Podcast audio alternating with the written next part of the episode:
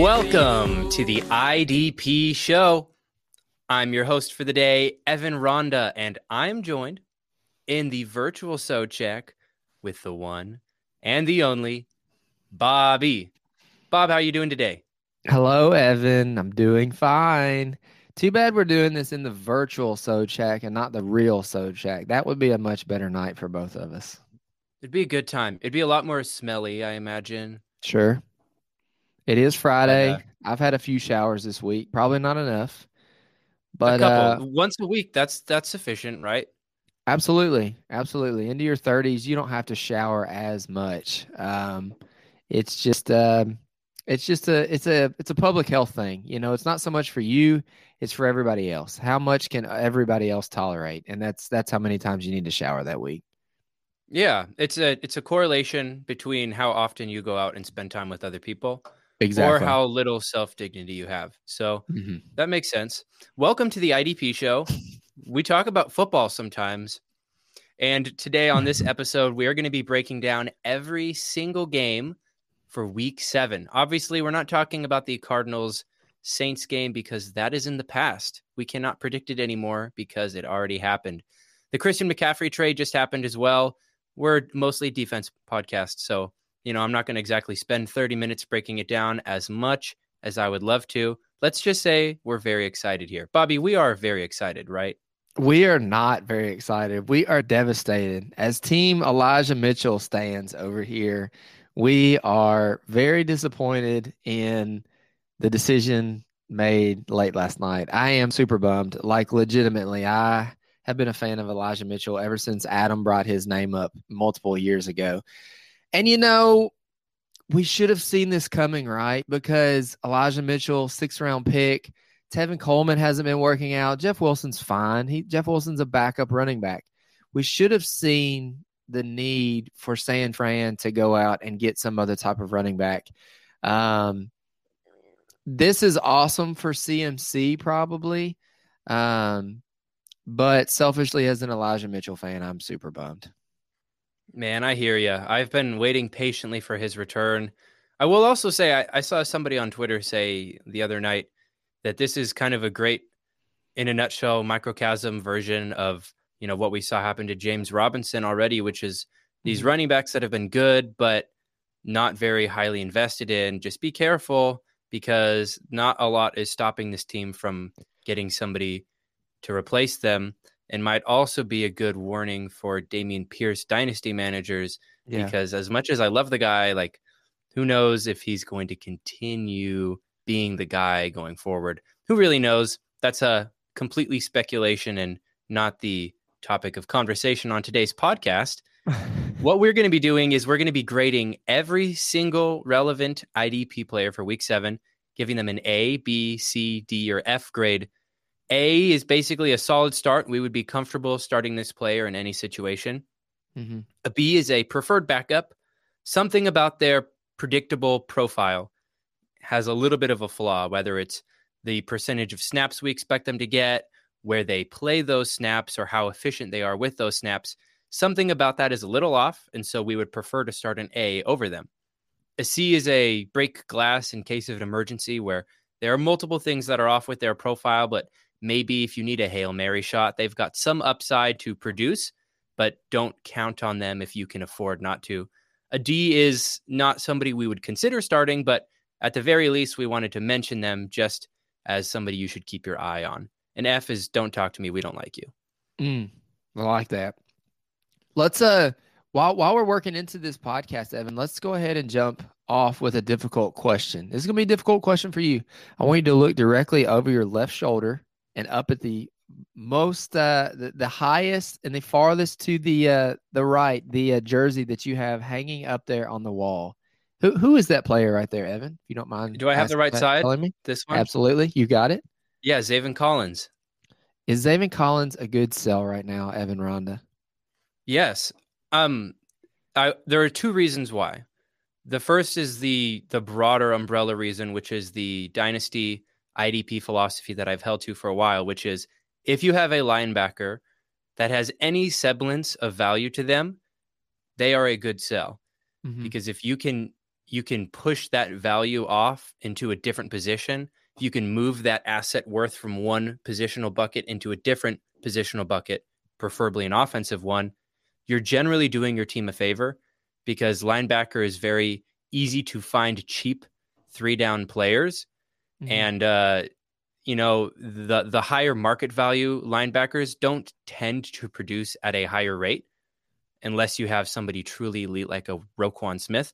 So that's that's the general answer right there, which is if Zaven Collins is an expensive and valuable linebacker in your league, and you can trade him, make a profit at a different position, and you know replace his value with somebody super cheap, then do that. But Mhm. secondly, I don't necessarily think Zaven Collins is like an elite player by any means. Mhm. Who knows how good he's going to be after his rookie contract? Right now, he's simply playing snaps. And Yeah. so that means he's producing. But I, I have yet to see anything from Zaven Collins that makes me think, wow, this guy is legit a long term talent asset. Somebody like a Roquan Smith, for example. Yeah, I, I can't agree more. You know what? The other thing I thought about the other day, he came off, I think it was six solos and three assisted tackles last night, which is a fine game. I think big big three scoring, he had 11.5 points or something. But he's also coming off of a four solo, four assisted, two sack game in week six at Seattle, where he scored over 30 points. Um, I couldn't agree with your assessment more. He does seem to be the guy that is getting the snaps but I'm not sure he falls into that elite category. Um, maybe ever. Maybe he ascends. Maybe we see him take a step. Um, he is still kind of earning his way into that starting role and um, seeing more usage in that defense. So maybe with time, um, with a little bit of patience there, if you believe in that in Arizona, time and patience, I don't know. That seems to be a weird, uh, a weird thing for them to comprehend. But Arizona Um, sports fans are very familiar with time and patience because that's what it takes to keep your sanity. Sure.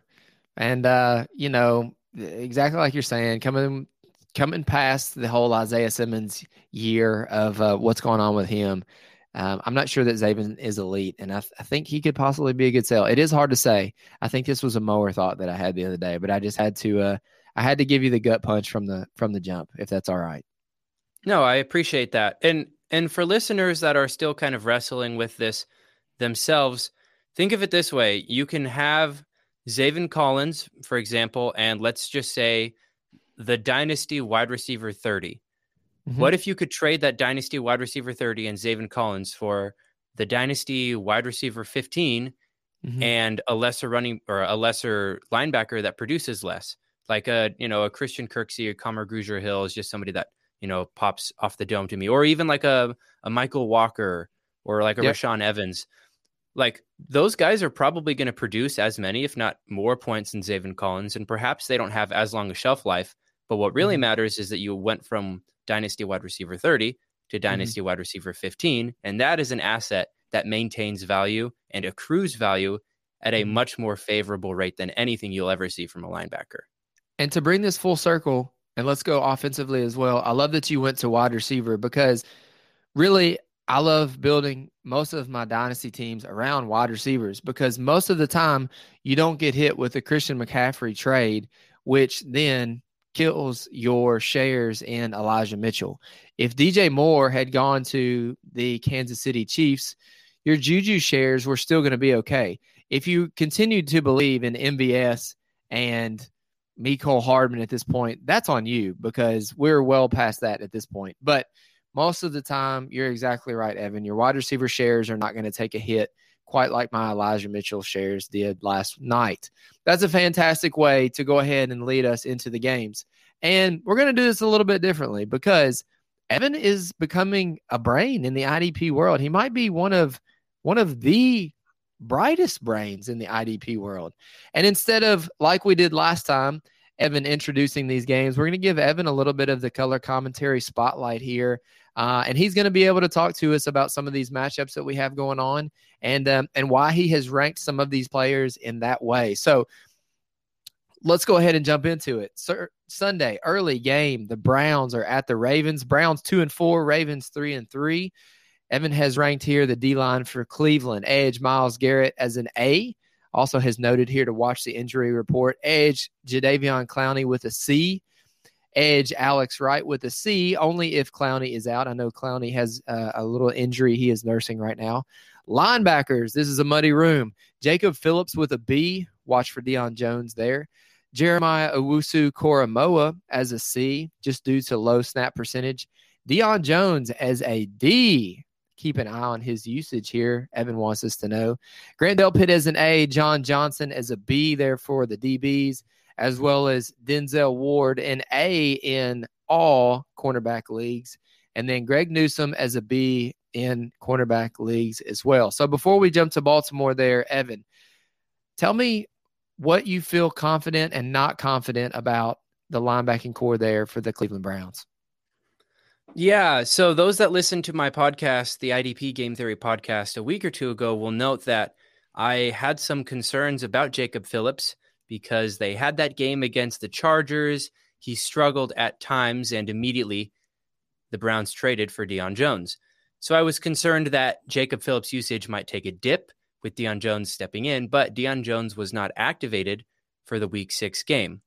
Now, he could be activated. I'm not sure if that has happened yet or not. Maybe you can pull that up while I'm meandering. Yeah, but um, but if Deion Jones remains unactive or inactive for this week seven game, I would probably feel confident elevating Jacob Phillips to an A simply because he has been a full time player since the injury uh, that happened to their previous starting linebacker.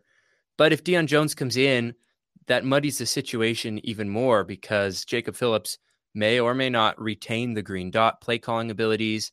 And Jeremiah Owusu Koramoah coming back from an injury could also threaten his 100% snap share. I believe their coach just recently said that they are planning on on giving him more volume. I think the reason why JOK had a limited snap percentage last week was simply because of their matchup that game, um, but that they intend to have him be on the field more to to help contain Lamar Jackson this time. So Jeremiah Owusu Koramoah could have some more volume. I still see him as a C simply because he's not a full time player, and there's mm-hmm. a lot of variance there, especially with Deion Jones potentially coming in.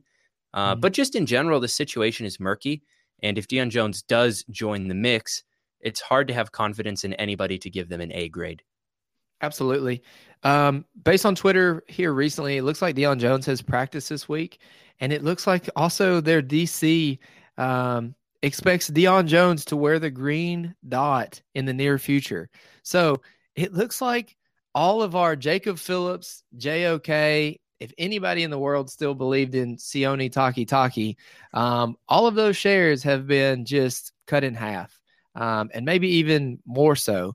Um, it's very disappointing as being a big JOK stand. I really am kind of upset. Um, I don't know what he is now. It's going to be really weird to see. I think Jacob Phillips is going to be the LB that plays alongside Deion Jones. It sounds like, based on what we're seeing in uh, on the Twitter world right now, that um, the team has a big has a big. They think they have a big need. Um, I didn't think they did, but apparently they think that they have a need for Deion Jones. He's going to wear the green dot, going to play. Who knows? You know, every week in IDP, some of these things can uh, you know be tossed to us and it, it, it, gets to be a little bit chaotic. I wanted to read a couple of quick stats here for you before we run to baltimore. So jacob phillips last four weeks 10 points and this is big three scoring. So 10.5 points 21.75 9.75 and 17.75 so jacob phillips even though he has ha- has not had the best pff grade um, has had a really really big impact in the idp world as far as scoring goes in 2022 so I don't know. If you're on the fence about any of these guys, I would probably recommend moving elsewhere at least for a week or two until we can see what that situation is going to look like. Let's talk about Baltimore real quick. Evan notes here that it is a poor matchup for the Baltimore Ravens. Defensive tackle Calais Campbell, edge Jason Pierre Paul, and edge Odafe Oweh all have received a C here from Evan. Pat Queen, the only linebacker really worth rostering for the Baltimore Ravens has a B slash C. So he's in he's in that uh you know that 82 to 78 percent range. Um, as far as you know, you're getting that grade back from your teacher. How did I really do? Is there a curve today? No, you're just in between. Um, really, the the usage there from Evan not 100% uh, of snaps that Queen is seeing yet. And then the defensive backs, Chuck Clark with a B, Geno Stone with a C, Kyle Hamilton with a D, and then cornerback Marlon Humphrey is an A in all cornerback leagues. I also want to say Marcus Peters is kind of interesting as well.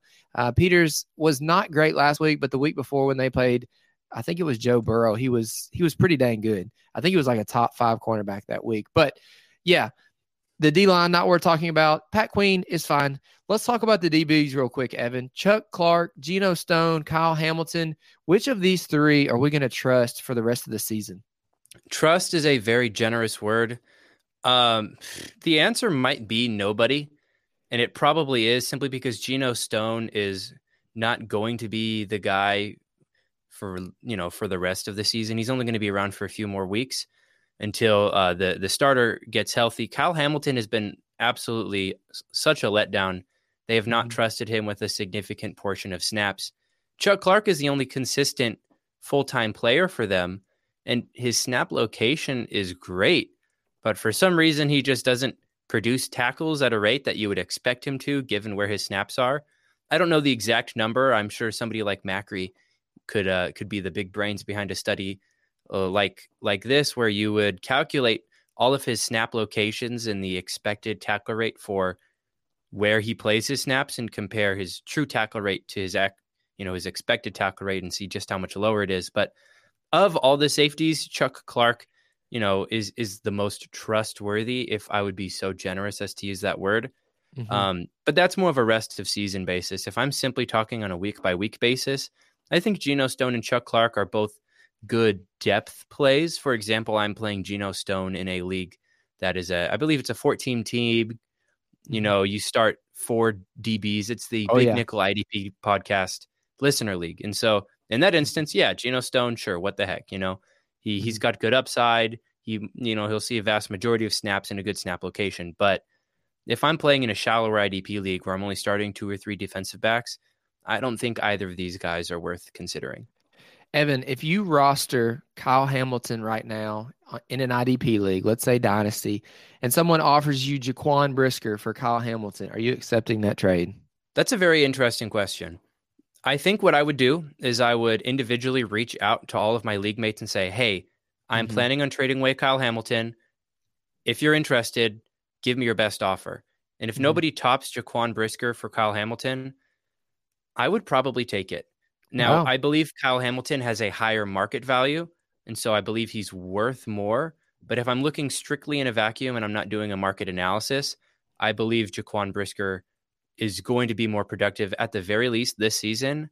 Mm-hmm. Going forward, who knows? But IDP, your time horizon is so irrelevant because you can make managing decisions and things in defense change so much. So, uh, you know, for the for the rest of the season, I would prefer Jaquan Brisker in Dynasty.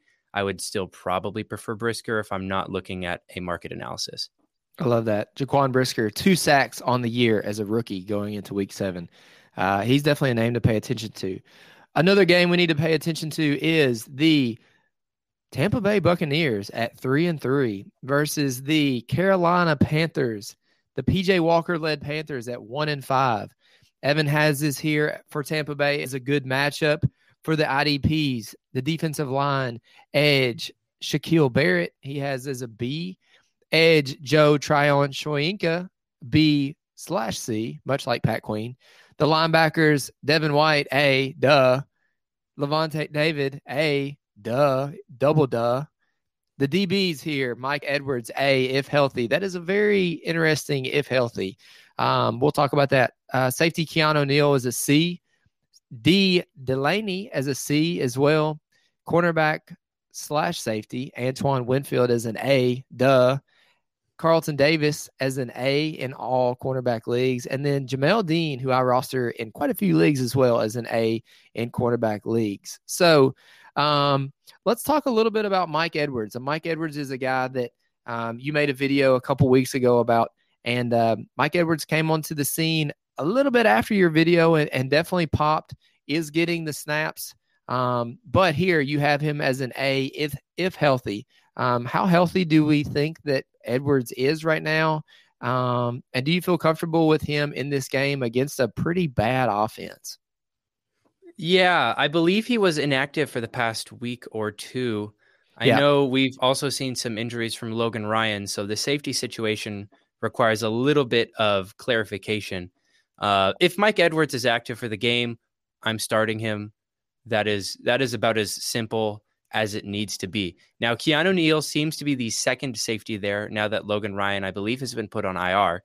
Mhm. And so if Mike Edwards is active, Keanu Neal should take over that Logan Ryan role, which is not a full time role. It's a limited role. It could be anywhere between, you know, 40 and 70% of snaps. But those snaps are in a pretty good location. So you can expect them to be somewhat efficient.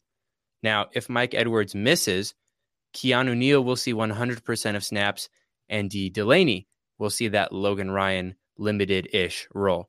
And so it's important to kind of know where the rankings are here. Mike Edwards, then Keanu Neal, then Dee Delaney.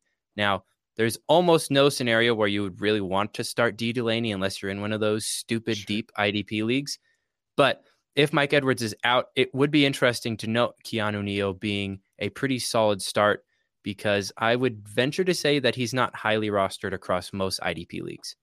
Absolutely. Let's go ahead and jump into the Carolina Panthers as well because we've got some interesting names to talk about. Um, this is an average matchup here for the Carolina Panthers uh, defensive line. Brian Burns here as an A. Uh, defensive tackle here, Matt Ioannidis as a C. Good volume for a defensive tackle that gets decent pressures here. The linebacking core, which has been a little bit interesting lately. Shaq Thompson as an A. Frankie Luvu as an A if he plays um, due to his health here. I think he's been out in the last week or two. Cory Littleton as a B, only if Luvu is out though. DBs Xavier Woods as a B. Safety and cornerback Myles Hartsfield with a B. And then Juston Burris as a B, who has been filling in for Jeremy Chinn and has some good usage. Um, Evan, so far on the year, have you been somewhat disappointed with Brian Burns through week six? Um, I don't know off the top of my head how many sacks he has on the year, but for a edge that was drafted probably as a top five edge, maybe a eh, definitely a top ten. I don't know that he is really performing at a top ten edge level so far this year. Uh, can you speak to Brian Burns a little bit? Yeah. Um, now, while I did give him an A grade, I will admit that he has a bit of a lower floor. I believe his tackle numbers per game aren't as high as you would love to see from some edge rushers, but yeah, he was very highly drafted. And that's right. That's kind of what you think. An edge rusher, kind of similar to running back, where you might take one as one of the first players off the board. And we've had some running backs this year who have totally hit. Thank Think Saquon Barkley, for example. But Mhm. most of them have been eh, they haven't really separated themselves from the pack. And mm. so managers who were taking a shot at Brian Burns were probably hoping that he had the potential to really separate himself from the pack. And he's just failed to do that. And so mm. I think this might be a case of, you know, not necessarily mismanaged expectations, but just a letdown based on ADP. He's mm. not necessarily underperforming, but he's not producing at a rate that you would hope from somebody that was ranked as highly as he was going into the season. Now, that Mhm. being said, I do still believe that he is a talented player. Mhm. I do believe that he has the potential to produce more. I don't know off the dome how tricky his matchup has been so far, but I would venture to say that there are some good matchups in his future. And let's Mhm. be honest, if you drafted him, you're going to play him either way. And, Yeah. and you know there are a few there are a few edge rushers that have that level of upside that can be attributed to being a talented edge.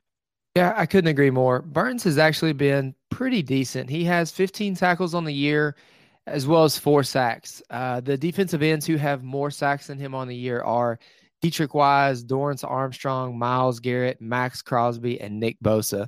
I'm sure. I'm sure there's a few of the uh, the linebackers as well who have more sacks. But um, yeah, Burns is a dynasty piece that um, if you have him, you're holding on to him. He's a perfect age right now.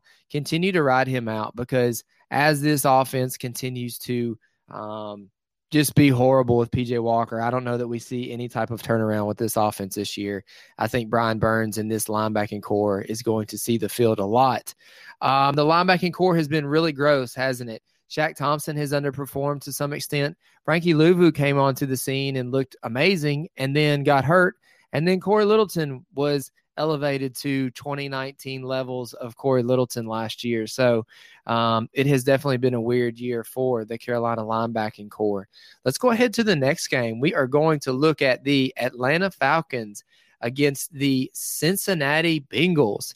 The Atlanta Falcons at three and three, the Marcus Mariota led Falcons, and the three and three led Bengals. Wow. The Atlanta Falcons have the same record as the Cincinnati Bengals. I'm just now seeing that for the first time, and it looks insane. Uh, the Atlanta Falcons are a below average matchup here. Edge Arnold Ebiketie here has received a grade of a C. Lorenzo Carter, edge, as a grade of a C. And then defensive tackle Grady Jarrett, uh, A grade in defensive tackle required leagues. The linebacking core, Rashaan Evans, A dog. Mykal Walker, A dog. But watch for injury. Troy Andersen, A dog again. But if Walker misses, defensive backs, cornerback, safety, slash, whatever. Richie Grant as a B and then Jaylinn Hawkins as a BC. So, two quick things I want to touch on here, Evan, and I know you have mucho expertise here with the Atlanta Falcons. Let's touch on the linebacking core. Who are we trusting in redraft for the rest of the year? Let's have a little redraft question. And then, was Jaylinn Hawkins worth me picking up in the XFFL this week, which I did? Question mark. Yes. Um, I believe Rashaan Evans and Mykal Walker are both worth trusting for the rest of season, minus the the injury obviously for Walker. Once he returns, I expect both players to be full time guys for the remainder of the season. I haven't seen any indications that they intend to give Troy Andersen a starting job at any point sans injury. Now, that's not a guarantee, but it's enough that I would trust them to the point of, you know, rostering them in a redraft league. Obviously, if one of these guys loses their job and Troy Andersen comes in and takes it, I will take that on the chin. But the upside of them mm. being an extremely productive player for me is well worth that seemingly marginal risk. As for Jaylinn Hawkins, he's been interesting. I've it, on a week by week basis, it kind of depends how they use him. Some games, him and Richie Grant both split equally. They go deep and and in the box at about the same rate. And other games, Jaylinn Hawkins plays deep a lot. In this past week, I believe Hawkins played deep at about 70% of the of the time. And so I wasn't really expecting much from him this week, but he still had a, a huge game, although I do believe that was off of some big plays. And so obviously, yes, he's a 100% snap safety. So mm-hmm. in your league, the XF, XFFL, if you guys are rostering all other 100% snap safeties, regardless of if there are strong safeties or free safeties, then yeah, he's he's absolutely worth rostering. If you guys only have a couple safeties, like for example, if a guy like Lamarcus Joyner and you know yeah. Nasir Adderley and those guys are available on waivers, you know that's the floor for Jaylinn Hawkins. He could very well be one of those kinds of players. That's a fantastic but, re- reference there, Evan. Agree. Yeah, yes, but continue. But Joyner and Adderley are never going to yeah. occasionally see the amount of work in the box that Jaylinn Hawkins could in a game where him and Richie Grant split deep and shallow. So he definitely has some more upside for them. And he's a younger player too, and they're mm-hmm. a rebuilding team. So who knows if they keep him around long term, but he's not mm-hmm. on an expiring contract to the best of my knowledge. Big three scoring his last three weeks 16.1 points, 14.2 points, and 8.25 points. And you are very astute, Evan. Last week he had one solo, three assists, but he did have a pick. Um, and I believe he had a forced uh, fumble or a fumble recovery in week four, which gave him a little bit of points. So, yes, he is not a box banger, but um, if you're like us and you play in some of these really deep leagues where safety has been really bizarre this year, Jaylinn Hawkins, the safety 26, is absolutely worth rostering. Let's talk about the Cincinnati Bengals and some guys worth rostering this year. The defensive line here, Evan has is an above average matchup edge Sam Hubbard as an A, edge Trey Hendrickson as a B. That's interesting to me. I love to know here why you like Hubbard more than Hendrickson. Logan Wilson here as an F. Woo, the first F we've seen so far. Germaine Pratt is an A, Akeem Davis Gaither is a C, and then the defensive backs here, Jessie Bates, who has been very disappointing in 2022 as a B, Vonn Bell as an A, and then cornerback Chidobe Awuzie as a B in cornerback league. So, Evan, we had this conversation on the IDP show podcast with Adam and Josh and myself this week. I think it was this week, maybe it was last. Hubbard or Hendrickson in Dynasty. Um, this week, it looks like you like Hubbard. Uh, do you like Hubbard more than Hendrickson and Dynasty? That's a good question. If if I had time to really, really research it, I would probably look at their contract situation, their age. If all of those things are being equal, I it's tricky because it also depends on your scoring format. Are you in a league that mm-hmm. values tackles more, or are you in a league that values sacks more? Because Sam Hubbard is the tackle guy, Trey Hendrickson is the sack guy. He tends to get more pressures, but Sam Hubbard tends to have a higher tackle floor. So I, I hate to not answer your question. No, but I'm going to tell you this. You are so smart that you answered my question without answering my question. So the answer is check your scoring. If you are a tackle heavy league, the answer is probably Hubbard. If you are a big play league, the answer is probably Hendrickson. I really think that you're f- splitting hairs there. So putting you on the spot, Evan, you you did a fantastic job there. I'm so proud of you. Answer me this one. Germaine Pratt. How comfortable do you feel rolling out Germaine Pratt if Logan Wilson is out this weekend, which it, which it looks like he has been ruled out? Okay, I, I hadn't seen that at the time of writing this up, which is why I put him at an F because yeah, they said recent. two to five week recovery. So I was like, well, so obviously it's not this week. Uh, Akeem Davis Gaither or Germaine Pratt? Who did you mention? I'm sorry. I, well, either of them, honestly. I just made a trade in the XFFL to bring in Germaine Pratt because I knew the Wilson injury looked like it was going to be maybe missing a little bit of time. Um, and then Akeem Davis Gaither is somebody who might be filling into that Germaine Pratt role that he was playing prior to uh, Logan Wilson getting hurt. So, um, do you have confidence in either of those guys, or is this just uh, are these just a couple guys that we're going to roll out until Logan Wilson gets healthy? I have a supreme level of confidence in Germaine Pratt. I will mm-hmm. say that mm-hmm. again for the listeners that might have tuned out. I have a supreme level of confidence in Germaine Pratt, the linebacker for the Bengals. With Logan Wilson being out this week, I expect Germaine Pratt to play a full time role, and I expect him to be a tackle machine. Mm-hmm. He should score a lot of points, and he should be available in most moderate to deep, or sorry, moderate to, to somewhat shallow IDP leagues especially if some managers aren't hot on waivers. I've been trying to trade for him in some leagues because I needed a linebacker fill in, but unfortunately, my trade partner, I would love to give him credit for being sharp, but he just never checks his phone. Sure. Akeem Davis Gaither, on the other hand, like you said, stepping into that Germaine Pratt role, I do not have a supreme level of confidence in him simply because he does not play a full time role. But if you're in a super deep league and you need a Hail Mary play, he could at the very least be efficient on a mm-hmm. limited number of snaps because you know there are plenty of opportunities for snaps there or for for tackles there. But I think what's interesting, right? Logan Wilson is as productive as he has been with Germaine Pratt playing a limited limited percentage of snaps on the field. Mm-hmm. But Logan Wilson's, you know, his competition for tackles is Germaine Pratt.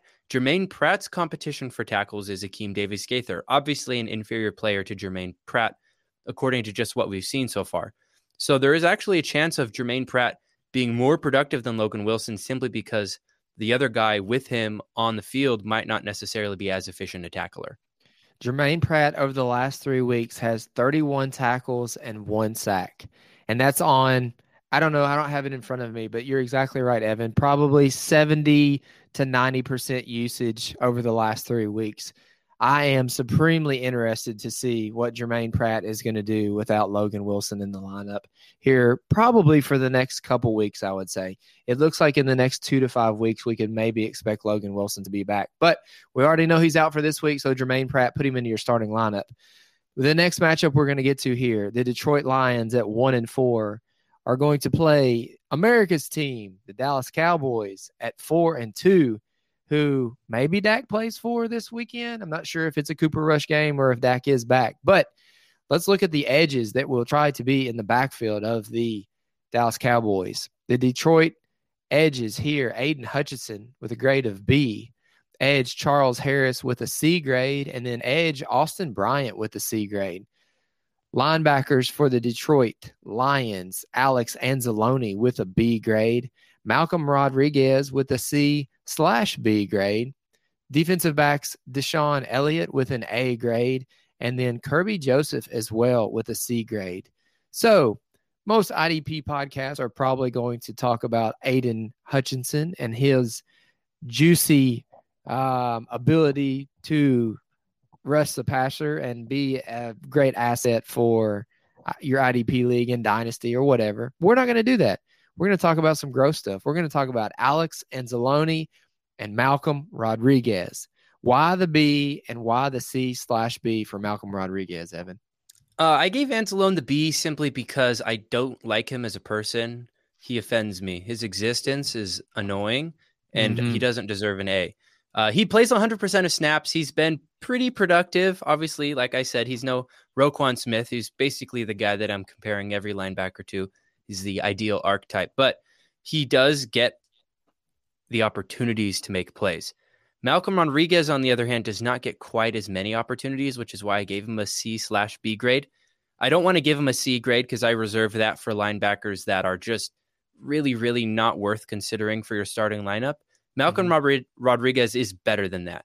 He deserves at least a gold star on the top of his paper saying you tried because he does get a significant portion of snaps and he does make tackles on a, a again a, a good portion of those snaps as well. And so I don't believe that he deserves to be downgraded to full C status. Weird things happen after NFL teams buys, and Detroit was on a buy in week six.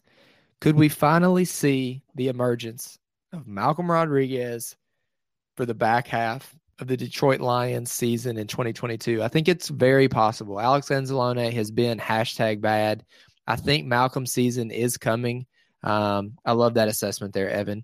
Let's get to the Dallas Cowboys here. The defensive line is a good matchup. Edge, Micah Parsons, obviously the A of A's. The dude is a dog. Edge, Demarcus Lawrence here as a C grade, and then Dorance Armstrong as well as a C grade. Linebackers, Leighton Vander Esch as a B slash C. Anthony Barr as a C because he will forever be a C. Defensive backs, Jayron Kearse as a B. Donovan Wilson as a B. And Malik Hooker as a B, which is very confusing and a weird situation to try to figure out.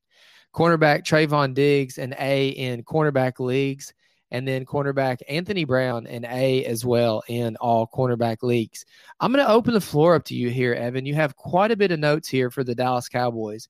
You tell me what you think we need to know going into week seven. Yeah, there's there's a couple interesting things happening here. First things first, there's Demarcus Lawrence and Dorance Armstrong. Now, Micah Parsons by far leads that defensive line group in snaps.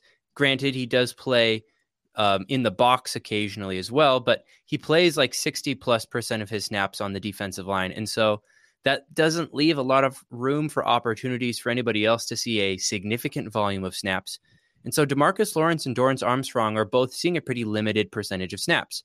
Now, Demarcus Lawrence has been a little bit more efficient with those snaps, but he's also probably rostered in a significantly greater percentage of leagues. Dorance Armstrong is basically discount Demarcus Lawrence. Also limited snaps with a lower pressure rate and a lower tackle floor, but decent upside in a good matchup, which this is. As for the linebackers, Vander Esch has gone from being an almost 100% player down to, you know, much, much lower percentages.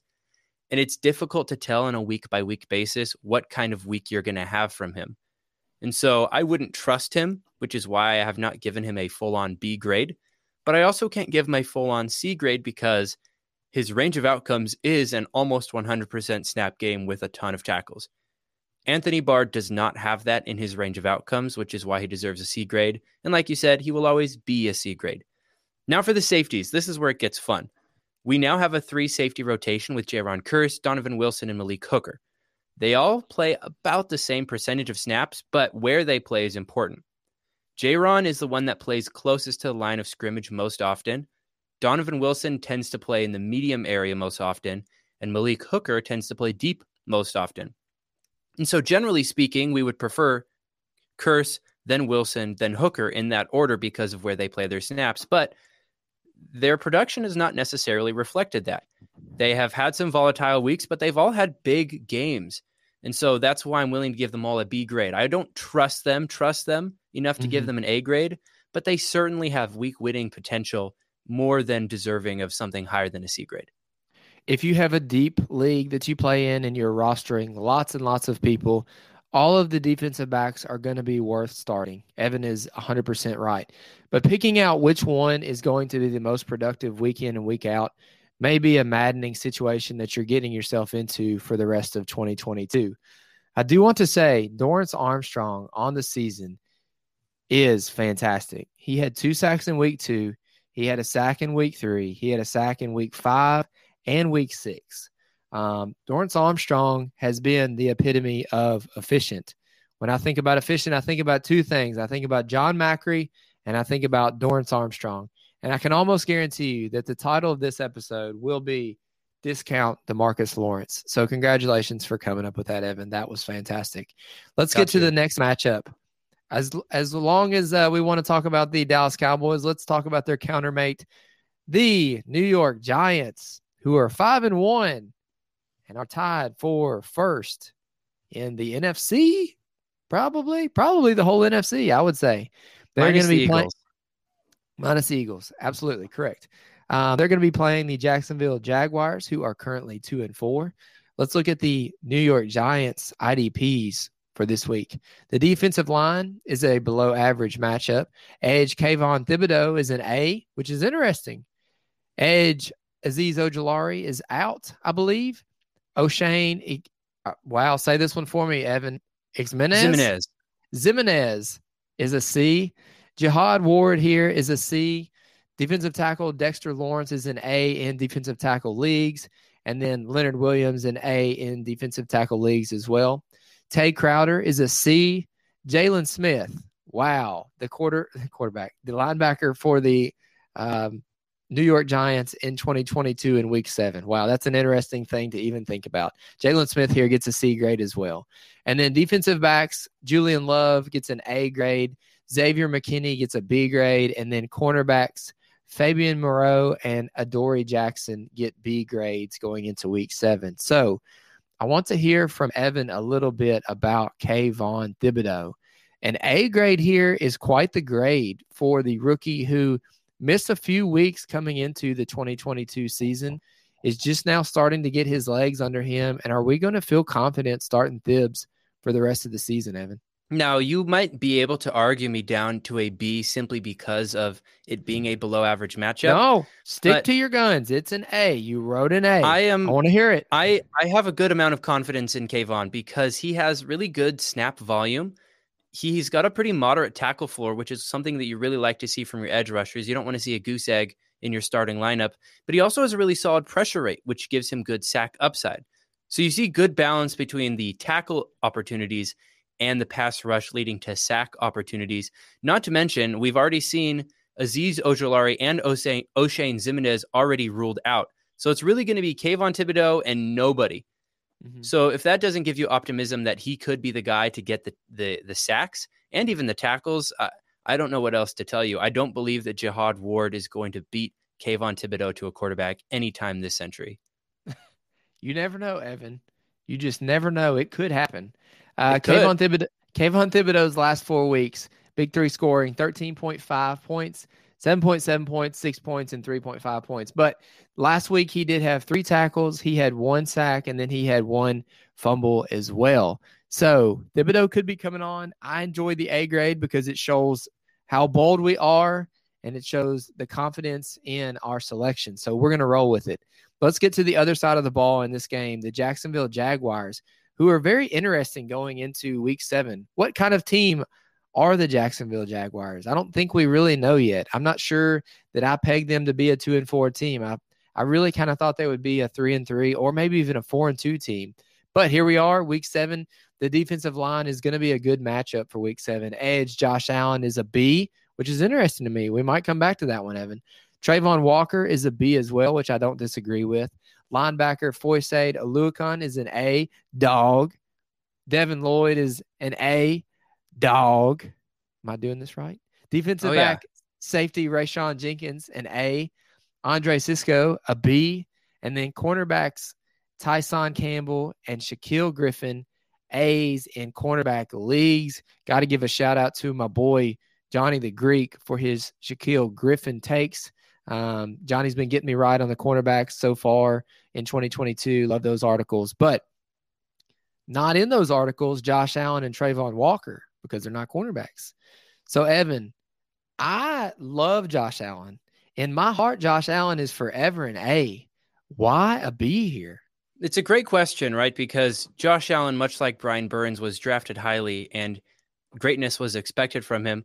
Uh, just off the dome, I, I want to compare this to the Cincinnati Bengals situation, and I want to make a comparison for you. Josh Allen being Trey Hendrickson and Travon Walker being Sam Hubbard, because what we see from Josh Allen is a lower tackle floor, but a higher pressure to sack ceiling, mm-hmm. and Travon Walker having a lower pressure to ta- uh, pressure sack upside, but a higher tackle floor. So the real question here is what does your league value? Does your league value tackles or does your league value sacks? Because if you're in a big play league that heavily rewards sacks, Josh Allen is an A, without a doubt in my mind. But if you're in a league that tackles tend to be more valuable, Josh Allen does not really separate himself from Travon Walker as much simply because the risk of having a, a dud game because he doesn't get a sack and has a low tackle floor is very real.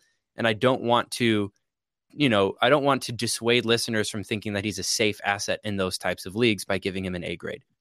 No, that's very, very wise, Evan. I love the comparison, Hubbard and Hendrickson. That makes a ton of sense.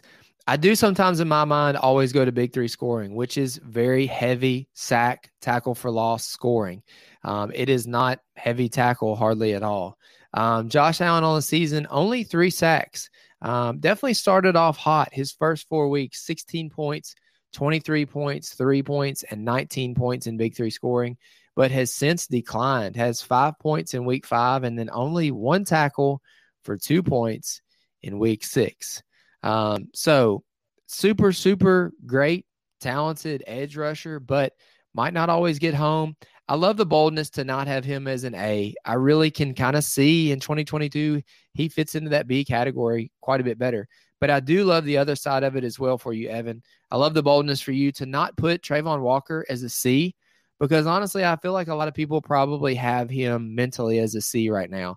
But Travon Walker's time is coming, and I think it's um I think Travon Walker's name will be somebody we're talking about here in the next couple weeks quite a bit.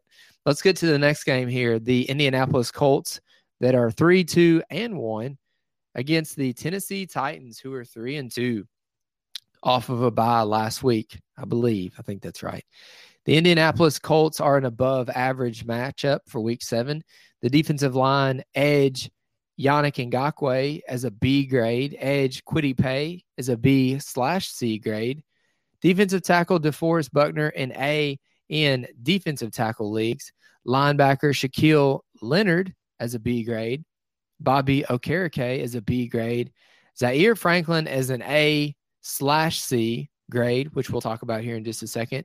And then defensive backs, Rodney McLeod as a B grade, Julian Blackmon as a C grade, Rodney Thomas as a C grade, and then cornerbacks Kenny Moore as an A grade and Stephon Gilmore as a B grade in cornerback leagues. The DB, the DBs in Indianapolis so far this year have been so maddening that I don't even feel like talking about them, to be honest with you.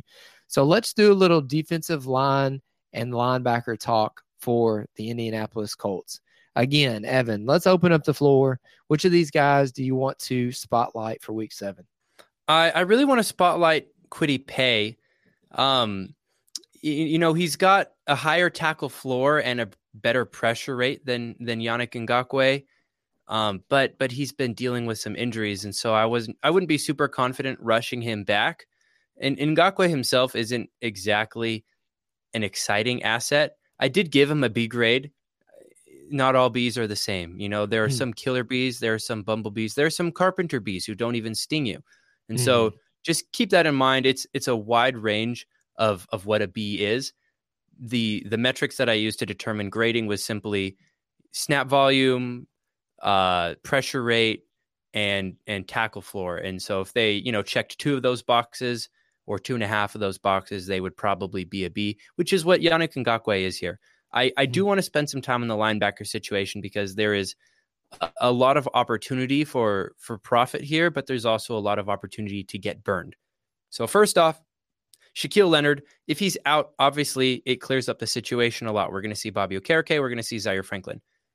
If Shaquille Leonard is back, I'm not supremely confident that he is going to be the same Shaquille Leonard in his first game back, simply because of the injury risk, the injury that he's coming back from, and perhaps the easing back into playing time. So if he returns, it does muddy the situation a lot, but there is still going to be a linebacker there that sees 100% of snaps. So will it be Bobby Okereke or will it be Zaire Franklin? Because Bobby Okereke has been benched at least once this season, whereas Zaire Franklin has been a dog for people that picked him up in week one. And so the real question here is what do we do if Shaquille Leonard gets back? Now, I have Zaire Franklin as an A slash C because if Leonard is out, Zaire Franklin is an A. And if Leonard is back, Franklin is a C. Now, typically, I would put him in as more of a D because uh, Shaquille Leonard and Bobby Okereke are both the 100% snap players, which would be Zaire Franklin as the odd man out. But I'm not entirely sure that Zaire Franklin will be the odd man out. There is a chance that he might take over Bobby Okereke's job. Do I believe that will happen? No. I think the odds are against it. If I had to bet, I would bet on Okereke. But I also have to admit that it's not outside of the realm of possibilities that Okereke gets a limited snap role with the return of Shaquille Leonard and Zaire Franklin seeing an increase in snaps. As of six hours ago, Shaquille Leonard has been ruled out. So there we go. It looks it looks like we know what we need to at this point. It's going to be Okereke and it's going to be Zaire Franklin for and week you should seven. start both of them. Absolutely, I couldn't agree more. Um, let's get to the next team here in this matchup, the Tennessee Titans. The defensive line is an above average matchup. Edge Rashad Weaver receiving a B slash C grade. Bud Dupree receiving a C grade. Defensive tackle Jeffrey Simmons an A in all D tackle leagues. I would also add duh. Defensive Hmm. tackle Denico Autry, who could be a defensive end or uh, possibly even an edge in other leagues. Um, Evan has here is a B in defensive tackle leagues. I'm going to also add maybe a B slash C in edge leagues. Autry has been pretty good so far this year. Linebackers David Long, A, dog, duh. Zach Cunningham as a C. Dylan Cole as a C. Joe Schobert as a D. Monty Rice as an F. We run the whole gamut there. We just didn't have a, a B guy. We needed a B guy. Defensive backs Kevin Byard as an A. Amani Hooker as a B. Joshua Kalu as an F. And then cornerbacks Roger McCreary as an A in cornerback leagues and Kristian Fulton a B in cornerback leagues. So, the most interesting conversation to be had with the Tennessee Titans, at least to me, David Long, you have as an A grade. I don't think I don't think we have talked about David Long enough on the IDP Show podcast in 2022. Evan, please talk about David Long for me. Yeah. So when I first put him down, I went in with the assumption that I would be giving him a B grade simply because he has burned me on once one or one or two occasions so far this season. But as I went in and looked at his snap percentage in recent games and his tackle rate, I couldn't convince myself to do that unless I did it subjectively because I have given other linebackers A's for doing the exact same things that David Long has done recently in these past few weeks, which is have a 100% tackle rate, have a high tackle floor, don't have anybody coming for your butt. Mm-hmm. Zach Cunningham is not coming for David Long Jr.'s butt. Sorry. Mhm. You can quote me on that if you want. Mm. Please don't give my name at the bottom of it, but you Sure. can quote me on that. David Long Jr. meets all the qualifications of a linebacker that I would be confident starting in any depth of league.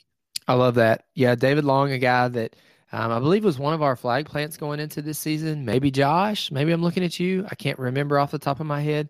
Um, but David Long is a guy who 12 points in week one, but then two pretty low weeks, two and eight in week two and three, but then 13.25 points. And then I believe finished the game off in week five before their bye uh, with six tackles, six assists, and one pretty big interception on Carson Wentz. Uh, I believe it was in the red zone there for David Long, getting him 19.5 points in week five. So we'll see if he can uh, continue to go off of the 19 point game in week five and see if that will propel him in week seven.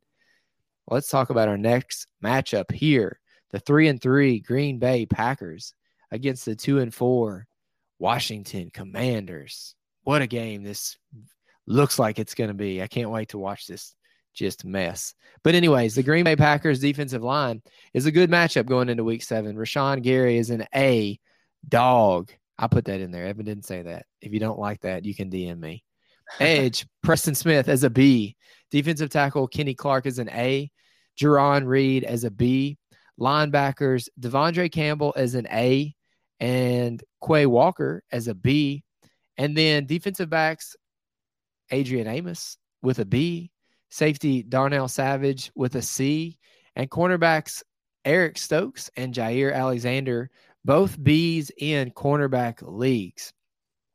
Evan, are you concerned at all about De'Vondre Campbell so far and his usage in 2022?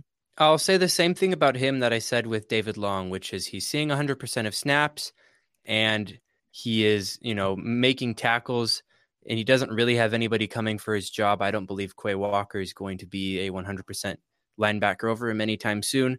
And so the question here is okay, so then why isn't he scoring more points if he's an A? My answer I don't know. Ask him. But I mm. expect it to happen at some point because players that do what he does does players that do what he does, nice. they uh they make tackles. I English good occasionally. And so I expect some positive regression for De'Vondre Campbell. Players that are used in the way that De'Vondre Campbell is used tend to score more points. And nothing significant has really changed between this year and last year. He's in the same role. He's on the same mm. team. Mm-hmm. So why would he score significantly fewer points? That doesn't make sense to me. And so him being an A is a vote of confidence for you. I believe that you should continue to put him in your starting lineup and just trust that eventually some positive regression will come his way. You said in there someone coming for his job versus David Long, someone coming for his butt. Is there a difference between a job and a butt? Yes, a job is an occupation, something that you hold. Okay. A, a butt is is something that is like personal. Oh, gotcha. And nobody's coming for David Long's butt because they they don't have anything on him. I love that. That's Quay a, Walker that... and De'Vondre Campbell, I believe they have a good relationship.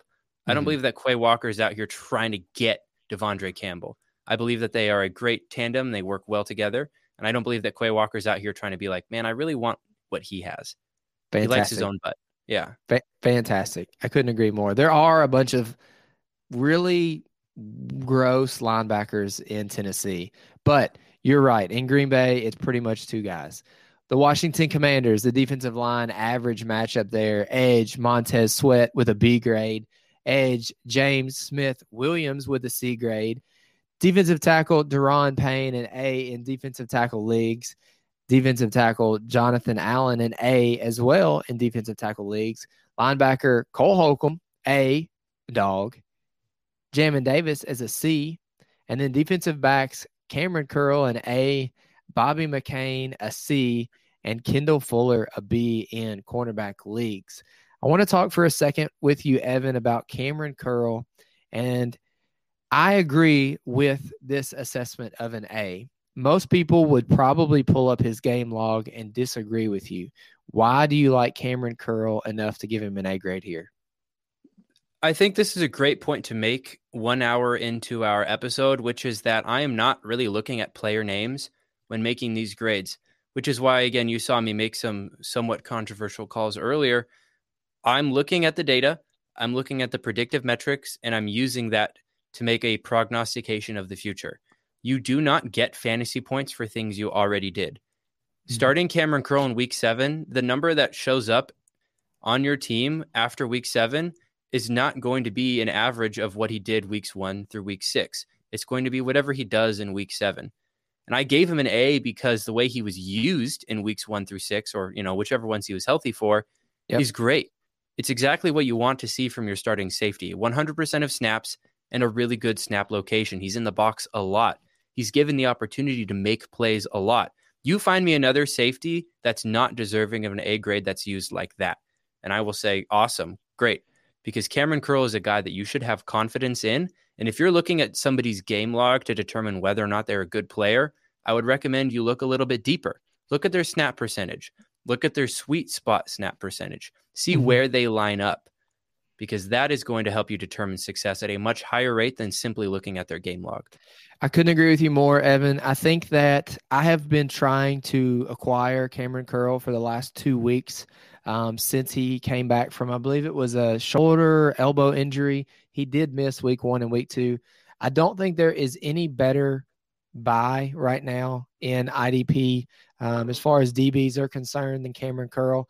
Our window is about to close. If he has another five tackle, one sack week, um, the sack especially is the big outlier that puts other people's puts him on other people's radar. I think Kamren Curl is a great person to go out and try to acquire right now um, because again, exactly like what you're saying, the snaps are there, the usage is there, and the talent is there. Turn on the TV, look up some of his snaps, watch him play. He's in the backfield a lot.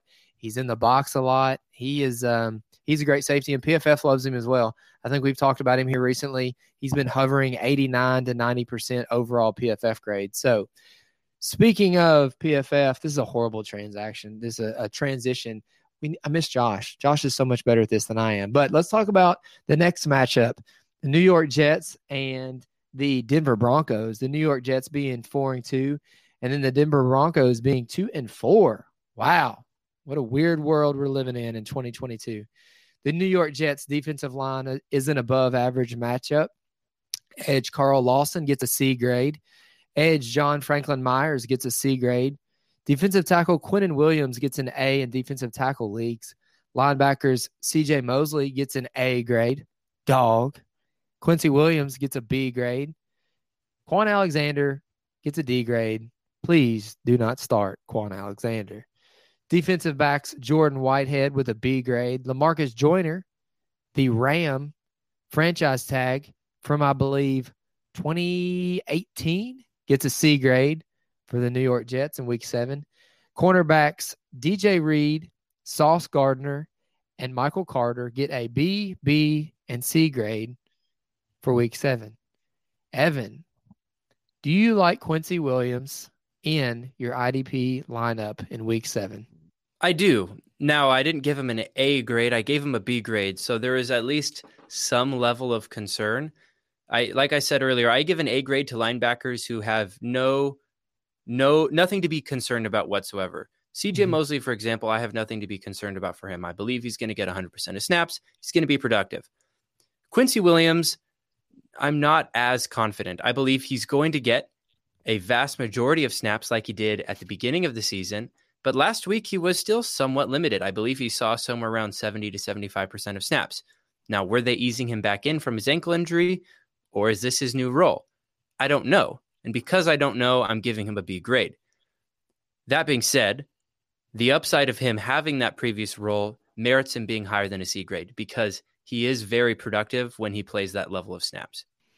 Yeah, absolutely. Um, Quin- Quincy Williams is a guy who I think we're all we were all expecting him to lose his job so far this year, and um, and he's been a nice he's been a he's had a nice role there for the New York Jets and is producing. And um, I think if it's not broke, don't fix it. And Quincy Williams is a perfect example of that. Let's get to something that is broke, and that's the Denver Broncos. And let's see if we can fix anything there. The defensive line and above average matchup going into week seven. Edge Baron Browning in A slash B grade. Edge Bradley Chubb a B grade. Defensive tackles Dre'Mont Jones and DJ Jones, both B's in defensive tackle leagues. Josey Jewell, linebacker for the Denver Broncos, receives an A grade. Alex Singleton with the most polarizing grade of an A slash F grade for week seven. Jonas Griffith will split the difference with a C grade. Defensive backs Justin Simmons, safety with an A grade. Kareem Jackson with a B grade. And cornerbacks Pat Surtain, Damari Mathis, and K'Waun Williams, all with B grades in cornerback leagues.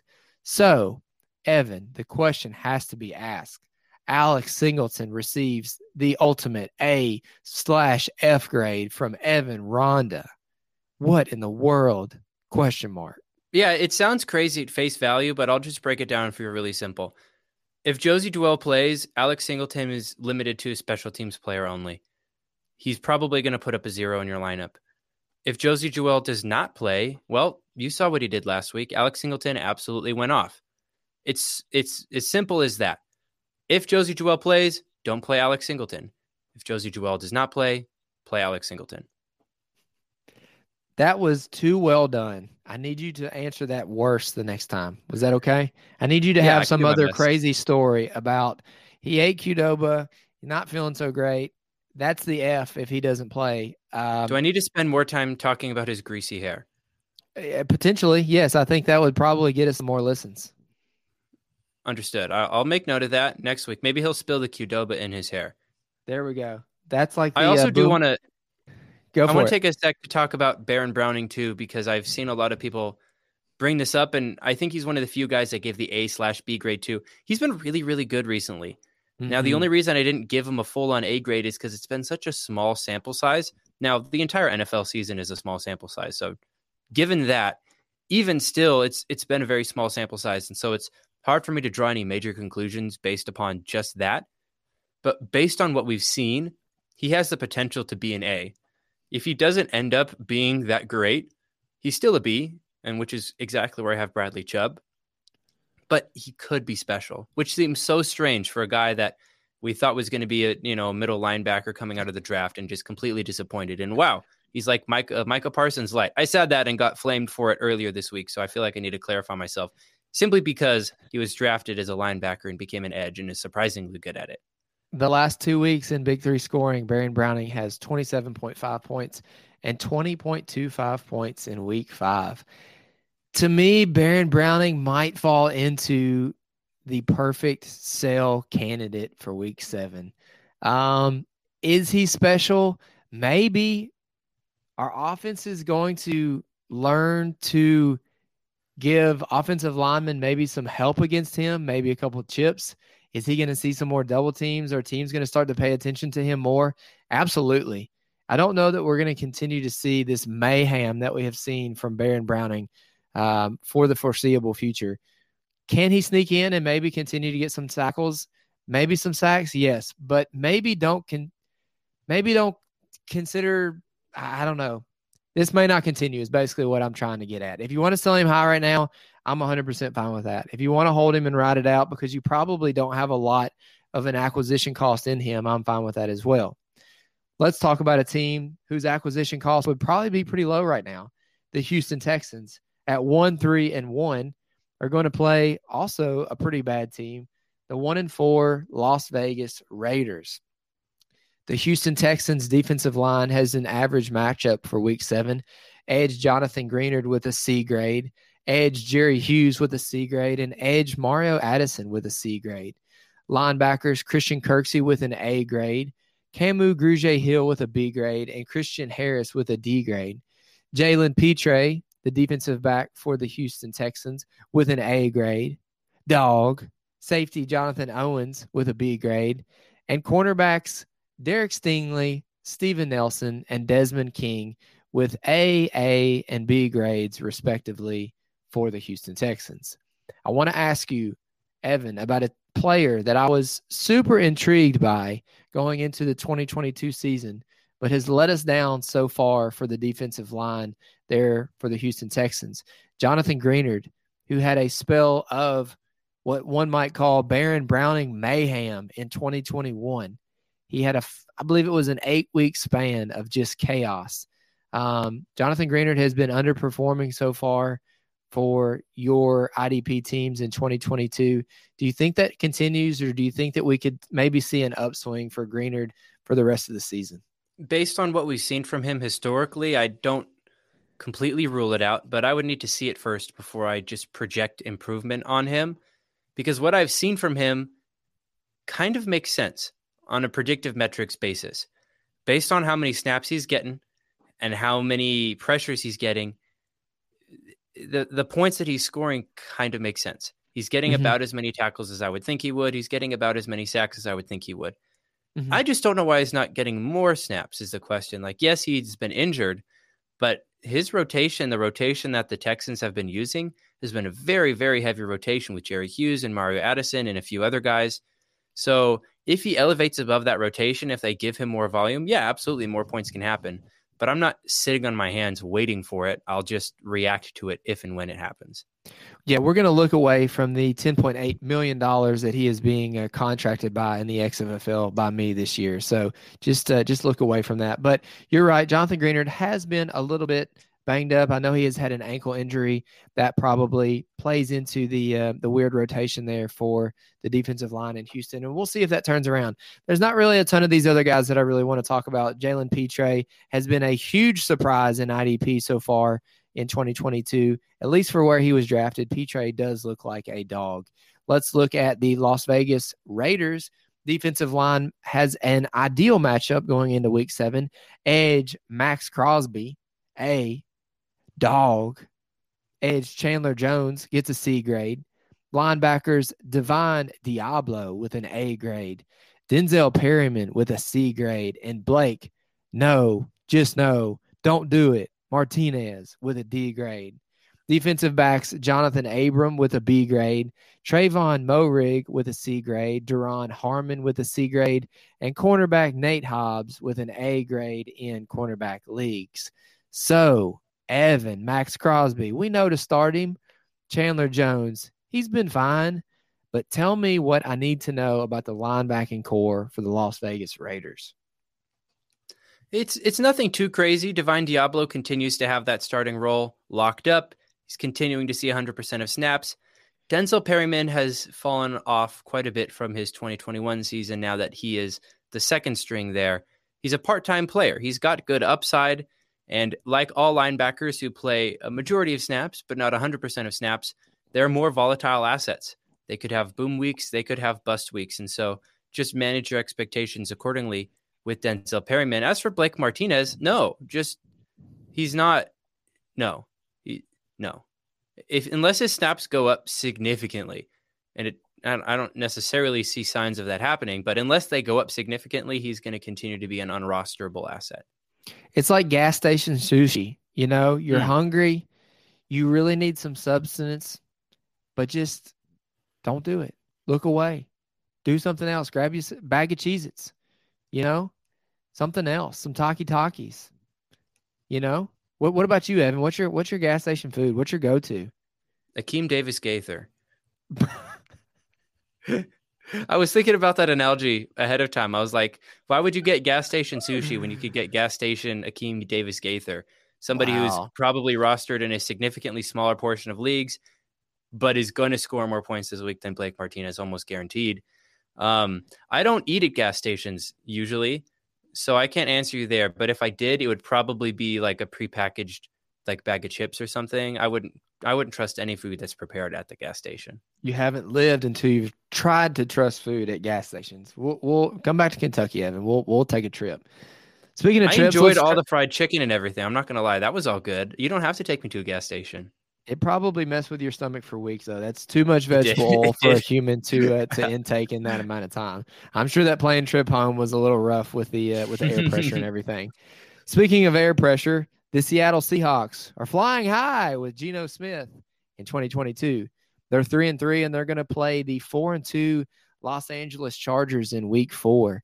The Seattle defensive line has a below average matchup for Week Seven Edge Uchenna Nwosu gets a B grade.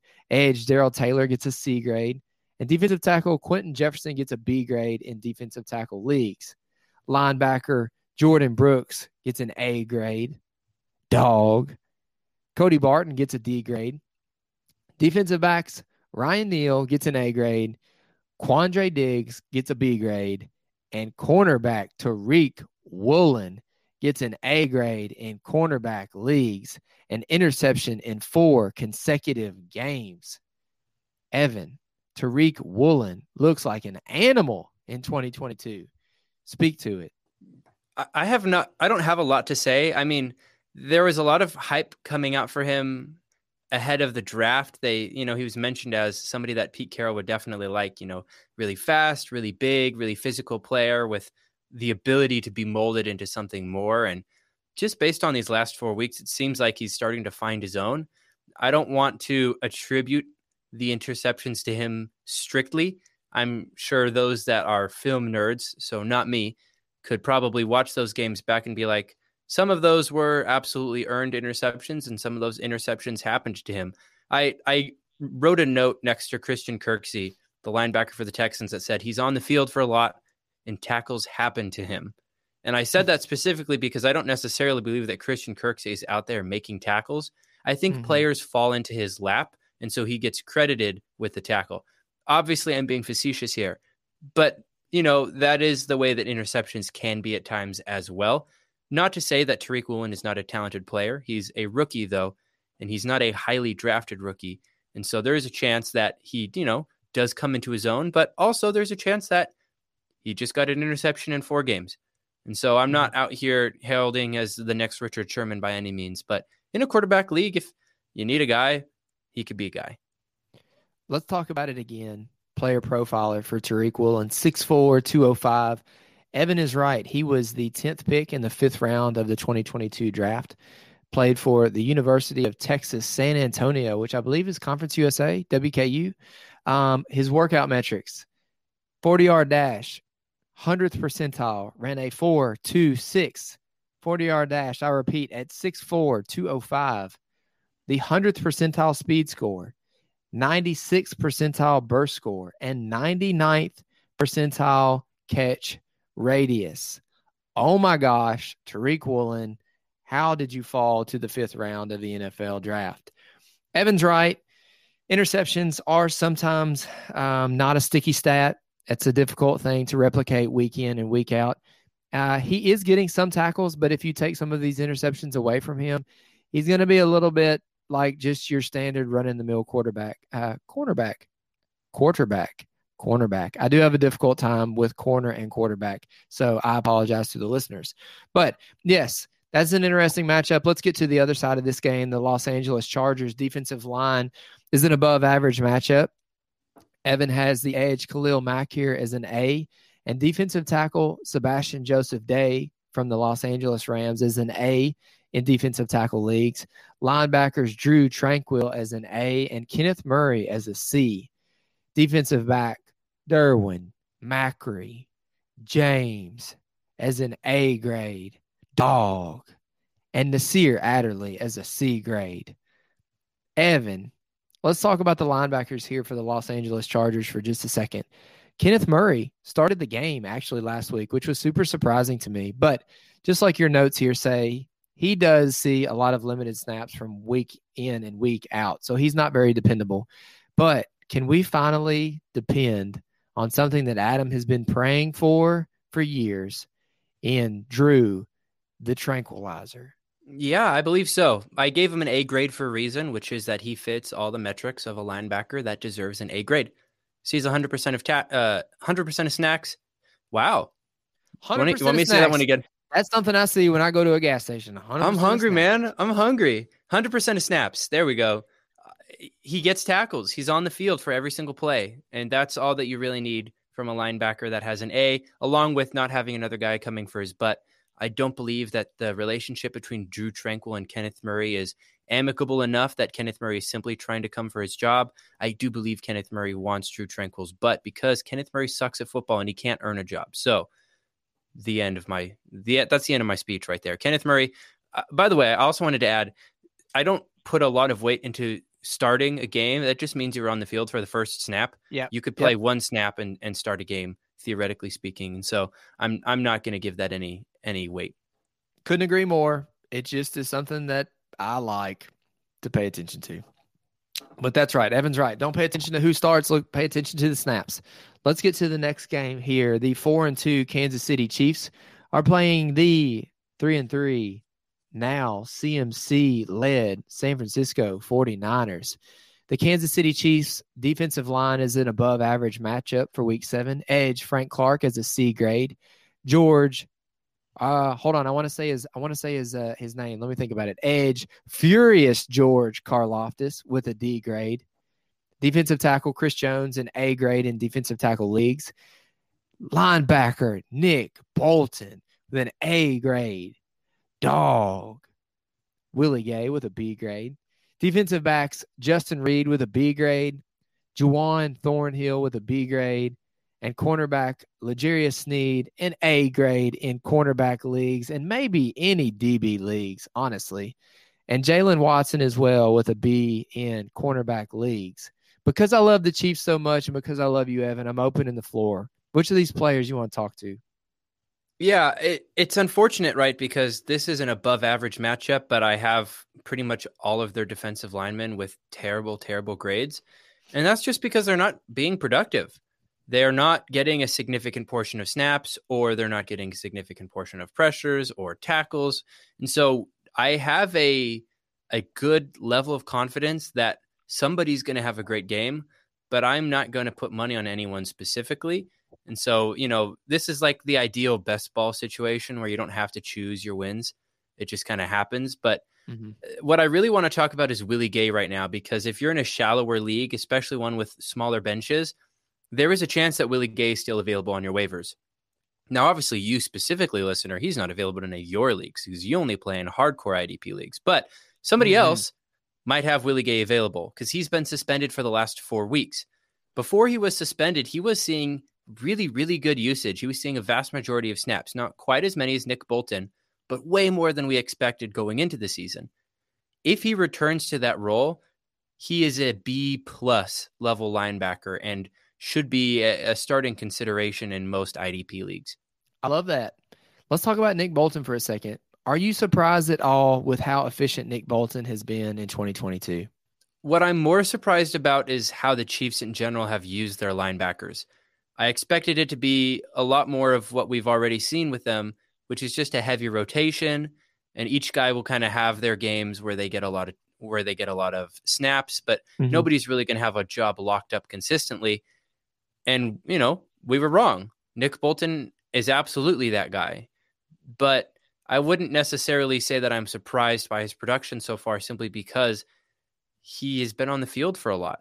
And any mm-hmm. Chiefs linebacker that got a significant portion of snaps got a lot of tackles last year for the most part, especially in good matchups. And so I'm not I'm not sitting on my hands waiting for Nick Bolton to have some serious regression. It's certainly possible that he underperforms or overperforms expectation just because IDP is volatile.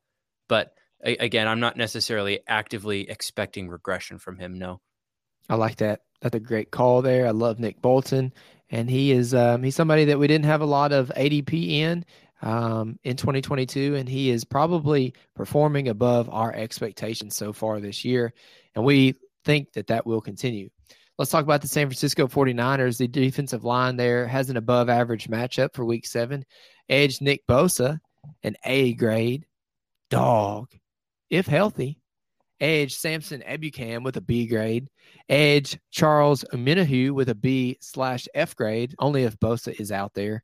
Linebackers Fred Warner and Dre Greenlaw, both A grades, both dogs. Another dog there for the defensive backs. Safety Talanoa Hufanga. Safety Jimmy Ward gets a C grade. And Tashaun Gipson gets a C grade. And cornerback Deommodore Lenoir gets a B grade in cornerback leagues. Um, what do you want to touch on here, Evan? This is an interesting team. Do you want to talk about the dynasty worth um, value right now of Talanoa Hufanga? Do you want to talk about these linebackers? Um, or maybe do you even want to talk about Samson Ebukam? You tell me. This is a dealer's choice here for you, Evan. Yeah, it's a, it's a pretty simple defense, but I do like breaking breaking away from our our trend and talking dynasty for a little bit because of how much I love dynasty. Uh, I will say with with any IDP asset, if they have a significant portion of dynasty value and you have a trade partner that's willing to pay up for that value, you should probably make that trade. It would behoove you as a dynasty manager to be willing to trade any asset on your team. Now, you don't have to trade them but you should be open to it because if you have somebody who is willing to pay you handsomely for an asset that you have, you can make a profit and you can reinvest that value elsewhere at your own choosing. So with Talanoa, Hufanga, I, I believe he's good. I believe he's going to be great the rest of the season. His usage is great. He's seeing 100% of snaps in a good location. But if I'm a Talanoa Hufanga manager and somebody says, hey, I really like that guy. I think he's the next Troy Polamalu, and I'm willing to pay up for it. I'll be like, I don't know, man. He's he's really really good. You're gonna have to you're gonna have to pay a lot, and then you're gonna pay a lot, and then I'm gonna make a huge profit, and then I'm gonna go invest that into you know Ryan Neal off of waivers or something like that. Because I think Ryan Neal could very well score just as many points, and then I can keep that surplus value and invest it in a wide receiver or running back or tight end or even defensive Mhm. line. Something that I believe is going to maintain value year over year. Because something that we know to be true is that defensive back is a highly volatile position. Mhm. So why put all your eggs in the defensive back basket when that basket consistently falls apart while you're holding it? Always trade DBs. And if you can, move those DBs for potential offense. I love that advice. All right, let's get to these last couple matchups here, Evan. We are going to talk about your favorite team, Steel City. Steel City? Is that right? Is that what y'all are called? Sure. Okay. Maybe I'm maybe I'm wrong. Steelers fans, somebody hit me up. What what do they call Pittsburgh? But uh the Pittsburgh Steelers at two and four play the Miami Dolphins at three and three. The Pittsburgh Steelers defensive line is an above average matchup going into this week. Edge Alex Highsmith is a B grade. Edge Malik Reed with a C grade. Defensive tackle Cameron Heyward, an A grade in defensive tackle leagues, obviously. Linebackers Myles Jack with a B grade, and then Devin Bush with a C grade. Just gross. Big Bob Spillane with a D grade. Defensive back Minkah Fitzpatrick with a B grade, and safety Terrell Edmunds with a B grade. Evan, this is your team. Who do you want to talk about here? If I could choose to talk about one person associated with the Steelers, it would be Mike Tomlin because he's the only thing about this team that I enjoy anymore. But obviously, he's not scoring points for fantasy football. Granted, neither is the Steelers' offense. Um, Devin Bush sucks at football. You should probably not start him if you can afford it. Keep your eye on Robert Spillane. I don't think he's coming for Devin Bush's butt, but he could be. And Hmm. so if you're in a super duper deep league, he could be somebody worth keeping an eye on. As for Minkah Fitzpatrick, I understand that I gave him a B grade. Most managers are probably confused why one of the best safeties in the league has been given a B grade, especially one that finished as highly as he did last year. And the reason is because he is such an efficient tackler despite his usage.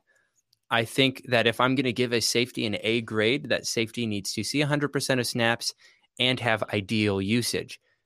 Minkah Fitzpatrick does not have ideal usage because of how often he plays deep. Now, perhaps he makes so many tackles because the rest of the defense sucks so much, and so the ball just gets all the way to where he is. I don't know for sure, and I'm not going to do all the research associated with finding the answer to that question. All I know is because of where Minkah plays, deep safeties tend to be more volatile assets. Absolutely. And Minkah has been banged up a little bit this year as well. Um, I don't know off the top of my head what exactly it is that he is um, returning from, um, but those injuries are never good, especially for guys who, um, if he is, um, I need to look and see. Is it a leg thing? Is it an arm thing? If it is a leg thing and he's relying on some of these, you know, tackles to stay still efficient and to stay in our IDP lineups, it is questionable because Terrell Edmunds did have a pretty good week um, last week in Minkah's absence, I believe. Um, let's look at the Miami Dolphins. The defensive line matchup here is a good matchup. Edge Jaelan Phillips receives a C grade. J, uh, Christian Watt, Wilkins, sorry, uh, receives an A grade in defensive tackle leagues. And then linebackers Jerome Baker with a B grade and Landon Roberts with a C grade. Safety Brandon Jones with a B grade and Jevon Holland with a B grade while cornerback Xavier Howard receives a B grade in cornerback leagues. Let me see, Evan. Um, Landon Roberts had a big week last week. Is there anything to that? Is that something that we need to be trusting? Um, or do we think that Jerome Baker is going to be the linebacker, really ADP wise, that we drafted in 2022? Jerome Baker was probably about linebacker 15 and linebacker 20 range. And I don't feel like he has played like that so far this season, has been up and down so far. Um, what do we feel comfortable rolling out for the Miami Dolphins linebacking corps? Comfortable is the key word there because I don't find much comfort in it. As for Landon Roberts, no, don't trust it. Uh, linebackers that have a limited number of snaps have upside, and they could very well have a spike week, just like Landon Roberts just did, but they also have a much lower floor. As for Jerome Baker, I mentioned this on the podcast at some point in the past, a couple weeks ago. He is seeing a portion of his snaps on the edge, which will lower his tackle efficiency. So, in spite of playing 100% of snaps or nearly 100% of snaps, he's not getting as many tackles per snap as you would hope from your starting linebacker. So, to answer your question, is he living up to his ADP? The answer is no, which isn't inherently surprising because basically no linebacker lives up to their ADP because every single year there's a linebacker or two or three or however many that have insanely low ADP that just jumps to the top. Think Denzel Perryman last year. Because Denzel Perryman finished as like the linebacker one, then no linebacker lived up to their ADP. The linebacker one ended up as linebacker two or later, and et cetera, et cetera. And so that's generally why I prefer to invest in cheaper three down linebackers. But that being said, Jerome Baker, his peripheral numbers are slightly concerning. If you can sell him off of a big game, I would do that simply because I want to accrue as much point scoring potential per roster spot as possible. And I believe that Jerome Baker has a capped ceiling, which is why he is given a B grade. I also really quickly wanted to take a sec and talk about Jaelan Phillips. I gave him a C grade. And I mm-hmm. think that that deserves being touched on again because I know there are a lot of listeners that have been excited for him. And I really wanted to give him a good grade. Adam's going to be pissed. I have to be the person to tell you, listener, he's he's just not he's not as good as I hoped he would be. He has moderate volume with kind of decent pressures, but really poor conversion rate and a really low tackle floor. He's not mm-hmm. getting the sacks. He's pressuring the quarterback at a decent rate, but those pressures are not turning into sacks as much as we'd like to see. And on top of that, he's got a really low tackle floor. So if he doesn't get a sack, he's probably leaving a goose egg on your lineup. And that's not a kind of an edge rusher that I would be comfortable having as it as a B grade. And so until further notice and until that that pressure rate, that pressure to sack conversion rate regresses to a mean, he's going to remain a C until I see it.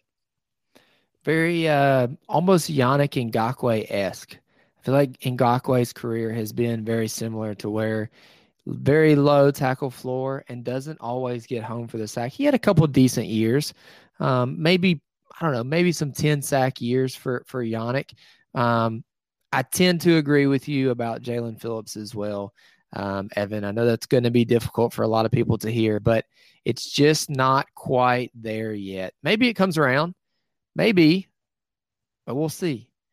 Let's get to the juiciest NFL game of the weekend.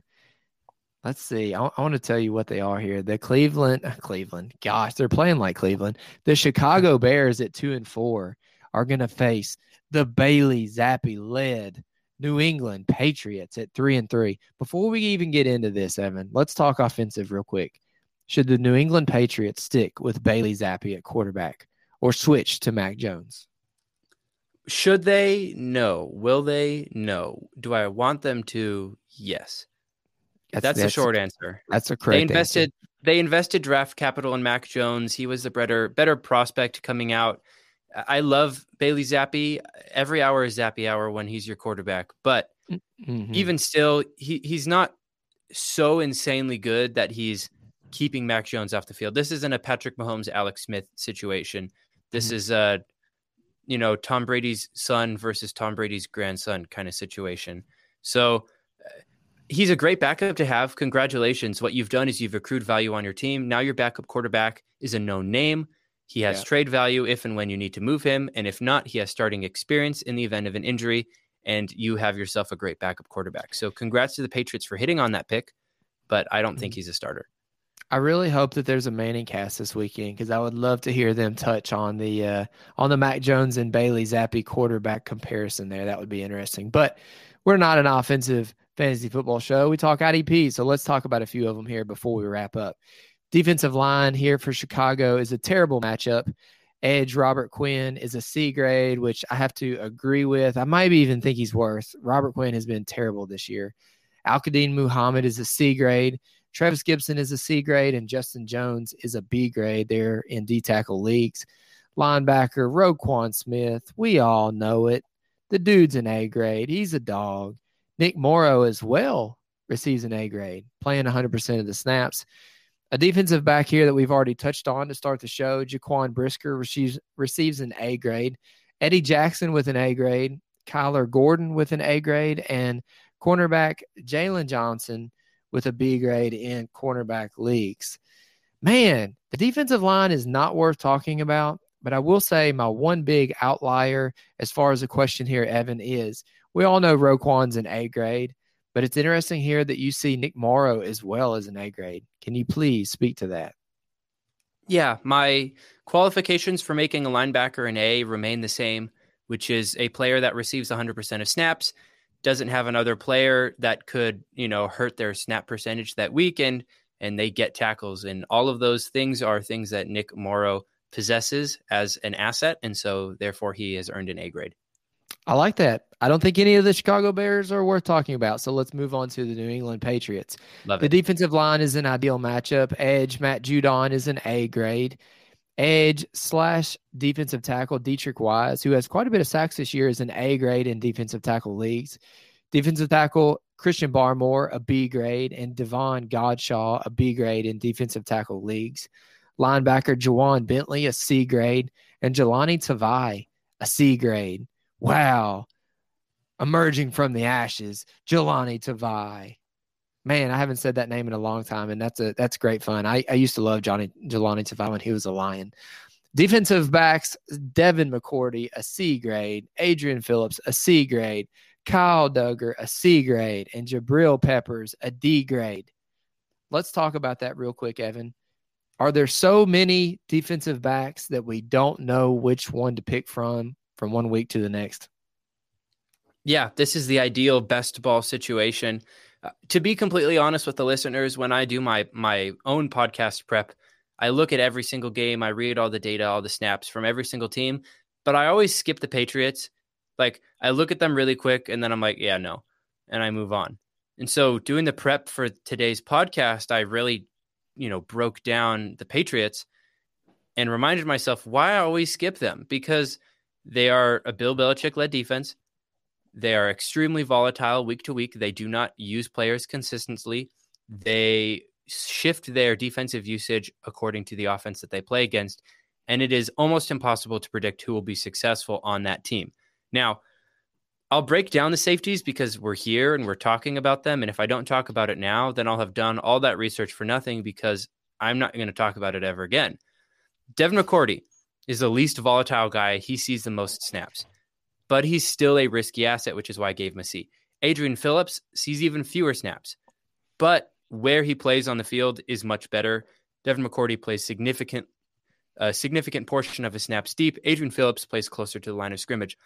Kyle Dugger use on even less uh, less fewer snaps than Adrian Phillips, but but his usage is really really good when he's on the field.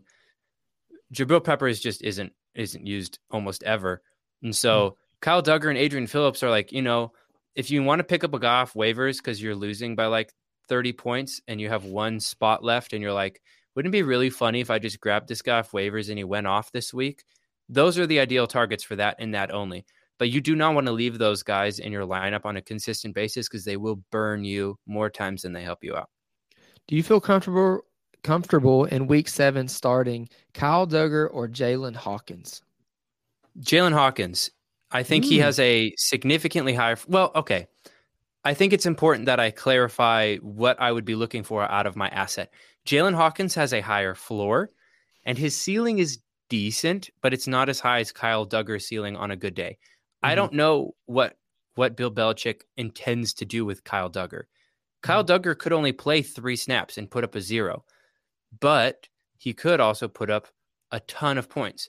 So if I'm in a really shallow league and every single lineup spot matters, now I wouldn't start either player, but if I had to, theoretically speaking, the the shallower your league is, the more important it is that you score points out of your out of your starting lineup because if you get a goose egg, that basically screws you for the entire week. Mm-hmm. If you have a really, really deep league, then the amount of points that you need to expect out of each individual roster spot is significantly lower. And so a zero is going to hurt you a lot less, and a and a boom game is going to help you significantly more. And so if I'm in a really deep league, I'll probably play Kyle Dugger. If I'm in a shallow league, I'm not playing either guy, but theoretically speaking, I'm playing Jaylinn Hawkins. I love it. Evan, that's going to be a wrap for us on week seven why don't you uh, why don't you talk about some of the things that you got going on and uh, any more questions that we might have. We don't have any listener questions today, so that's a sad face, but maybe next week we'll have some put in. Um, talk about what you got going on. How's football guys going for you? And uh, and wrap up the show for us here for week seven. Absolutely, Bob. So, those that know me know I am a contributor, obviously, here at the IDP show, but I'm also a contributor for footballguys.com, which is a website that is uh, climbing to be you know the go-to place for for idp research and articles mm-hmm. they made a bunch of really really good hires this offseason and they also hired me um uh but um my podcast the idp game theory podcast comes out in podcast form anywhere you can find it but i also have uh, the script for those podcasts written up as an article which i submit to football guys so if you're more of a reader and i'm not so i don't you know, I don't empathize with that. But if you prefer to read, you can read my my podcasts there where I basically do a lot of what we talked about on today's episode. Some data analysis, breaking down player usage trends and noting some significant outliers that I believe managers ought to be aware of. And those episodes come out usually late late late on Monday night Arizona time so that you have all day on Tuesday to listen to them before your waivers run. Um as far as upcoming projects go, it's really just that. Uh, I always like to note that I am available if people always want to reach out and talk football. Um, Bobby and I, we love chatting it up in the room, but there's only so much that we can cover. And mm-hmm. there are mm-hmm. so many questions. 99.999% of them are Baron Browning or Bradley Chubb or something like that. To which case, sure, I'll do my best to answer it for you. But ideally, what I want to do is is equip you with the tools to think for yourself. And if you DM me, you'll probably get an essay and response teaching you exactly how to do that. So if that's something you're interested in, you can find me on Twitter or on Instagram at IDP Evan. You can find Bob on Twitter at IDP Bob. Great follow.